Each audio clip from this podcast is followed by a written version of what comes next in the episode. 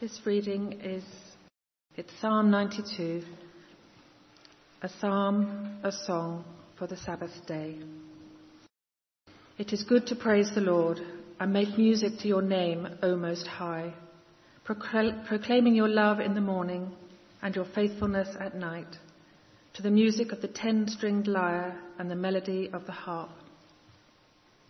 For you make me glad by your deeds, Lord. I sing for joy at what your hands have done. How great are your works, Lord. How, how profound your thoughts.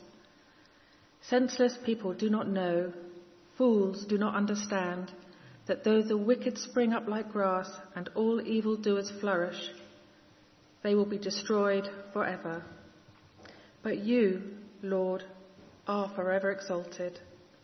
For surely your enemies, Lord, surely your enemies will perish all evildoers will be scattered. This is the word of the Lord. We're looking at uh, Psalm 92. And uh, it's a psalm which, if you look at the, at the topper of it, as opposed to the footer, um, it's written for a day like today. It's written for the Sabbath, which of course in the Jewish culture was a, a Saturday, but it was a day that was given uh, for, for God's people to reflect and to rest, which is a very good thing to do. And I know in today's world we're not very good sometimes at reflecting and resting. I, I think that uh, one of our biggest challenges today is the amount of technology that's around us. And uh, Wi-Fi is on all of the time and we tend not to turn our, our connection off. And I had noticed that that had been taking almost all of my spare time. And so I just made one rule. I don't do it every day, but I try, is I will not look I will switch off my internet connection through the night until I've had a moment of quiet in the morning. And then the day starts. And even just that one thing can be very helpful. But even so, there is this principle here that there should be a day that we set aside to reflect on God and on His goodness to us. And so that's what this psalm is doing. And it particularly talks to us about uh, thanksgiving and praise. And I love the first two verses. It's good to praise the Lord and make music to your name, O Most High, to proclaim your love in the morning and your faithfulness at night.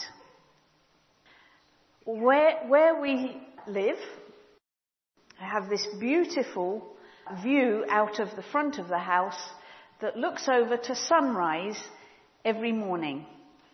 And in Uganda, you can count on one hand the number of days in a year when you do not see the sun.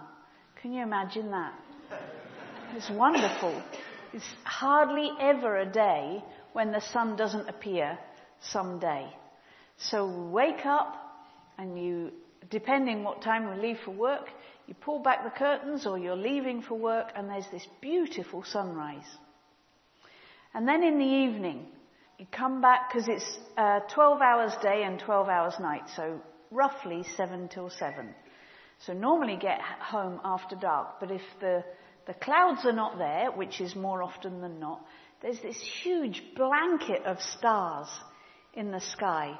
And if you've been to Africa, you know that the stars are much, much clearer there because there's less light pollution. And, and those two things remind me every day it's His love that we remember in the morning that is going to take us through. And at, at night, we remember His faithfulness, that indeed He has brought us through. Now, life sometimes doesn't feel like sunrise and a blanket of stars, does it? We have a lot of cloud, and there's a lot of cloud that can obscure our sun and obscure the stars. But the sun and the stars and the moon are always there. We know that, and so our challenge in our lives is to lift our eyes up, to remember what's beyond the clouds, to remember that our God is good and He's faithful and He's loving. And uh, these verses remind me, just as the song that we just sang, it comes from Lamentations. Now, Lamentations is these five chapters from poor old Jeremiah. That's right, isn't it? It's Jeremiah. And he's a droll character. I'm not surprised, given the things he went through. And it's this acrostic. The English teachers will correct me if I'm wrong. It's this acrostic in the Hebrew where they have each letter of the alphabet uh, in each of these five chapters. And then chapter three is, is kind of doubled up. But right bang in the man- middle of this book and in the middle of chapter three, in the midst of all this lamenting, come those verses. Let me just read them to make sure I don't misquote. Because of the Lord's great love, we are not consumed, for his compassions never fail. They are new every morning. Great is your faithfulness. So I say to myself, the Lord is my portion, and therefore I will wait for him. That reminds me as well of Hebrews 11 verse 1. Faith means being sure of the things we hope for and knowing that something is real even if we do not see it. Okay? Now, in our work, sometimes we see the goodness of the Lord, and sometimes it's when you guys, as visitors, come and visit us and reflect back to us what you have seen of God doing. Sometimes in the midst of our work, faith described normal days, people all over the place, taking your head space. You arrive at work every day thinking that you're going to achieve certain things. And by the time everybody leaves, you realize you haven't started any of those things, which uh, I'm sure many of you will be familiar with in your own work. And so sometimes it's difficult to see what God is doing. And yet when people come back from their, their field visits or others come and visit and they see and they hear the goodness of God, that children's lives are being changed. Whether it's a child that has found a new family or has been taken back to their family. Maybe the, the family felt that they would be better off left in an orphanage because at least there they would get education and food. But neither of those things replace the love of a mother and or a father or a grandmother or whoever. And so seeing those stories, hearing those stories of lives that are, reconnected or of knowing that the girls who are being brought back into education and are now making progress. That project has been going on enough years now, supported by many of you, that we're now seeing our first graduates. Graduates of university. We've got one of them who's an intern with us now. She was expelled from school when she got pregnant. She's now a responsible mother and she's finished an IT degree. That is really good. And she's seeking to follow God in her walk and as she raises her daughter. And there are many other stories like that. Faith will tell you more later. We see the goodness of the Lord in the way that He's been looking after those children. So, this psalm reminds me that on a day like today, let's just remember those things. In the psalm as well, it teaches us how we can praise. We can praise with our voices, we can praise with instruments. Actually, this morning I've really enjoyed just voices and keyboard. Sometimes we can get noised out by all sorts of other instruments, but just the beauty of voices and keyboard is, is a blessing. So remembering that we praise in all ways. If your voice is bad, it's okay. Maybe you're a good poet. Maybe you're an artist. Maybe you're a good storyteller. All of those things are ways that we can praise God. And why do we praise Him? Each of us in our own heart has many reasons why we praise. He's been good to us. The apostle Paul says, ultimately, my grace, as in God's grace, my grace is sufficient for you. For my power is made perfect in weakness. So he boasts in his weakness. Because the grace of God is the fact that we do not deserve his nurture and his care and his salvation, and yet he gives, us, gives it to us anyway. And if there was nothing else, that is sufficient.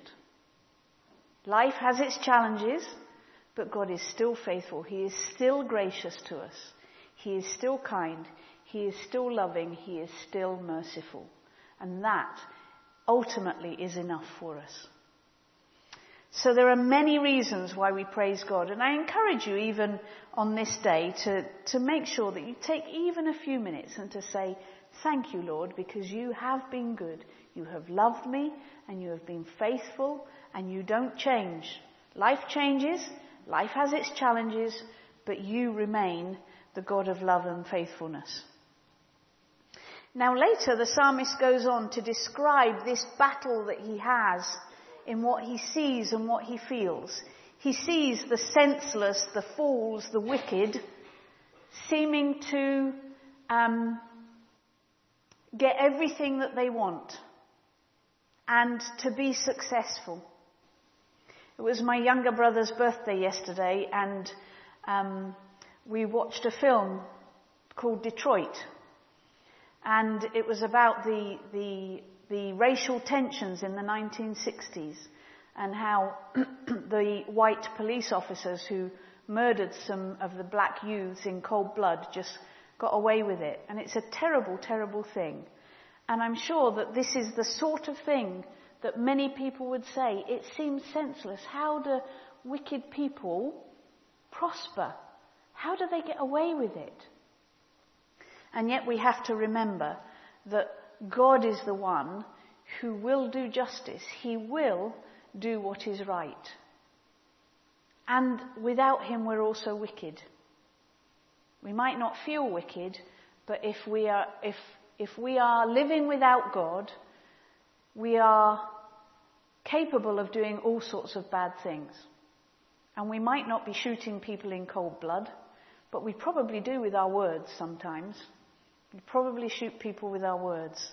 So may the Lord be gracious to us as well. Anyway, he then goes on to say, no, wait a minute, because in verse 10, you have exalted my horn. That's a symbol of being blessed. And you've poured fine oils on me. So the psalmist realizes that my eyes have seen the defeat of my adversaries. My ears have heard the rout of the wicked. And the righteous, those who are trusting in Christ for their righteousness. I can't trust my own. It's not, not good enough. The righteous will flourish like a palm tree or they will grow like a cedar of Lebanon. So here we have the wicked who are like grass. They sprout up and they die, which we see very clearly in, in wet and dry seasons. Wet season, it's up here. Dry season, it's just disappeared. And that all happens naturally. There's no, uh, up in the meadows, there's no lawn mowers. It just grows and dies. And, and so the Bible says the, the wicked are like that. They'll grow for a while and then they will die. But as righteous people, we have to be like palm trees, which are, have strong um, roots that go out and that flex in the storm and that bear fruit. Or the cedar of Lebanon, which I'm told is so strong it can drill through rock with its roots in order to access the water that's beneath the rock. So we're encouraged to be like those trees rather than to be like grass.